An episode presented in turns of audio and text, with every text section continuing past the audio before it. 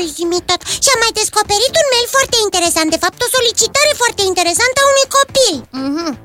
Eu cred că tot ceea ce întreabă copiii este foarte interesant Despre ce era vorba în mailul acelui copil? Foarte respectuos Copilul îl întreba pe Zimitot despre mobile Despre mobile? Telefoane mobile? Nu! Despre mobile Eu? Despre mm, mobilier! Mobilier? Într-adevăr. Un într-adevăr foarte interesant. Cred că elementele de mobilier, în general, au apărut de foarte multă vreme. Mobilier, adică mese, scaune, dulapuri nu-i așa? Da, cred că despre asta era vorba. Mobilierul în general Cred că are mai mult întrebuințări practice. Pe scaun stai, pe masă mm, mănânci, scrii sau ții computerul În dulap ții hăinuțele Sau ține mama vasele de bucătărie? Depinde de dulap. Dar cred că există și mobilier care are întrebuințări pur estetice, ornamentale. Ioi, nu-mi trece prin cap niciun exemplu. Nici mie. Cred că ar trebui să lăsăm pe Zimitot să ne vorbească despre asta, nu crezi? Perfect de acord cu tine. Zimi tot Da, Biții, pe recepție, ca de obicei. Uite, am aflat uh, de la Iți Că un copil ți-a trimis un e-mail în care te întreba ceva despre istoria mobilierului A mobilei în general. Și am vrea să ne spui și nouă Și deci să-i răspunzi astfel și lui. Ce știi despre istoria mobilierului din casele oamenilor? De când a apărut și până în prezent? Nimic mai simplu, dragii mei prieteni Când sunteți gata, pot începe. Apărătoriții este numai ochi și antenuțe Apărător biții, e la fel. Ha, Adică tot ochi și tot antenuțe Două. Locuința este refugiul omului în fața ostilității mediului natural. Fie ea bordei sau palat, locuința se constituie într-un al doilea mediu De când cu ieșirea omului preistoric din peșteri. Exista mobilă și în locuințele primitive? Chiar dacă reconstrucția unei locuințe preistorice este practic imposibilă, se pare că acestea aveau totuși ceva piese de mobilieriții, chiar dacă cele mai multe erau improvizate din piatră sau bucăți de lemn, fiind în principal mese sau scaune grosolane.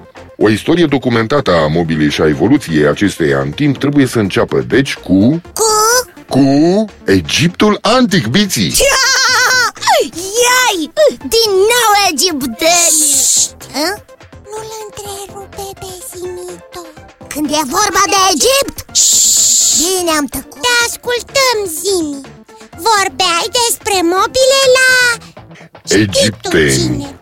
Un set de mobilier, scaun, masă, pat și baldachin, descoperit la Giza, în mormântul reginei Heteferes, a fost reconstituit și recondiționat cu migale de specialiști, oferind cercetătorilor informații prețioase. Piesele de mobilier au suporturi în formă de picioare de animal, o structură rigidă, suporturi pentru brațe în formă de papirus. Patul este mai ridicat în partea capului. Are o tăblie de mari dimensiuni decorată în relief cu simboluri ale zeilor și cu scene religioase. Alte piese de gen care s-au păstrat sunt mai puțin elaborate, mai puțin complicate ca design. Sunt mult mai simple, deși se presupune că inițial acestea erau împodobite cu ornamente din metal. Deci nu trebuiau să fie doar practice, ci și frumoase Așa este biții, de altfel gustul egiptenilor pentru frumos a fost întotdeauna știut. Bravo! Bravo, continuă, Zimito Exemplele oferite de picturile murale sugerează că mobilierul destinat celor bogați era amplu ornamentat cu diverse decorațiuni. Picioarele meselor și ale scaunelor erau acoperite cu foițe de aur, alte suprafețe, mai ales cele ale lăzilor, fiind acoperite cu straturi de fildeș sau din alte materiale. Înseamnă că erau tare frumoase A, uite că acum îl întrerup tu Gata, bine, am tăcut Și din Mesopotamia există niște reprezentări ale unor elemente de mobilier, chiar dacă nu s-au păstrat piesele de mobilier din această perioadă, bazoreliefurile și imaginile oferă informații despre mobila acestei civilizații. Mesele, scaunele și tronurile erau amplu decorate, așa cum se poate vedea din picturile și sculpturile păstrate, fiind deseori decorate cu încrustații din scoici, păstrând totuși o linie generală simplă și sobră. Printre puținele obiecte care au supraviețuit trecerii timpului, se numără și o harpă sumeriană, cu incrustații bogate și colorate, având în partea de sus un cap de bivol sculptat în relief și acoperit inițial cu foițe de aur. Făceau o adevărată risipă de aur. Așa este, Iții Din cultura miceniană se păstrează de pildă tronul din sala tronului din Knossos Care arată că funcționalitatea și materialele erau mult mai importante decât designul Piesele fiind aproape întotdeauna lipsite de decorațiuni. Au fost însă descoperite și două lucrări care fac referire la piese cu încrustații sau podoabe din aur destinate doar mobilierului de lux.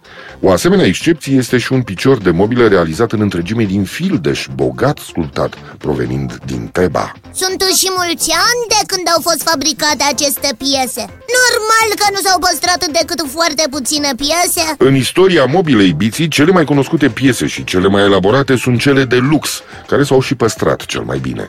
Mai mult decât atât, designul foarte elaborat oferă mai multe informații despre o anumită perioadă, deoarece gusturile celor din aristocrație se schimbă mai repede decât alte stiluri, pentru că cei bogați doreau să fie în pas cu moda și își permiteau să schimbe mobila din casă de câte ori apărea o nouă modă în mobilier.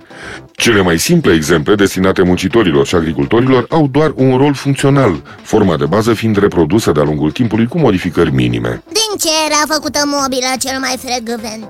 Din lemn bănuiesc Din punct de vedere istoric, biții, materialul cel mai folosit în producția de mobilier este lemnul, într-adevăr. Ce? Dar și alte materiale, precum metalul sau piatra, au fost folosite. Primele măr... Piatră Piatra, da? Primele mărturii ale acestei fascinante istorii provin din Mesopotamia, unde interioarele erau deosebit de bogate, mobilierul fiind împodobit cu ornamente din aur și deosebit de complexe. Unele exemple egiptene demonstrează că dacă existau piese aurite și foarte complexe, se fabricau în același timp și modele simple, destinate celor cu nevoi și posibilități mai mici. Dar grecii și romanii, vorbește-ne și despre mobilierul lor Banca Elena, folosită atât pentru odihnă cât și pentru a sta lungit în timpul mesei, avea aceeași înălțime ca și masa. Nu exista niciun suport pentru picioare, iar partea dinspre cap era adesea curbată pentru a sprijini pernele. Suporturi în formă de lave de animal erau rar folosite, preferându-se cele conice sau cele care imitau coloanele. Scaunele folosite erau pliabile, cu picioarele în formă de X sau standard, cu picioarele drepte, fiind fabricate din secolul 6 înainte de Hristos. Au fost realizate atât piese funcționale și simple, cât și modele mai elaborate. O inovație deosebită a designerilor greci este scaunul cunoscut sub numele de Clismos, un scaun ușor cu spătar, confortabil și foarte popular, a fost folosit de cei mai mulți dintre greci între secolele 7 și 4 înainte de Hristos. Clismos este o piesă simplă, dreaptă, cu picioare care se curbau ușor în exterior și un spătar în general fără ornamente, curbat de la margini spre centru. Și la romani Cred că vom continua într-o altă emisiune, Bici. De ce? Deoarece acumulatorii lui Zimitot sunt pe sfârșit, iar istoria mobilierului Biții e vastă. Îmi pare rău, dar trebuie să mă retrag. Dar nu nimic, așa cum v-am promis, vom continua în altă emisiune istoria fascinantă a mobilierului. Trebuie să vă spun la revedere, Iții, la revedere, Biții, la revedere, copii. Ne reauzim data viitoare tot aici, la Zimitot. Până atunci, aștept întrebările voastre pe adresa zimitot, coada lui maimuță, itibiții.ro. Încă o dată, la revedere! La, La revedere, Zimitot! Nu credeam că până și masa și scaunul au o istorie a lor Toate lucrurile au o istorie a lor, piții Chiar și masa și scaunul Sper că Zimitot va continua cât mai curând această istorie Trebuie să facem ceva cu acumulatorii lui Zimi! Tot! Zimi! Tot! Zimi! Tot! Prietenul care știe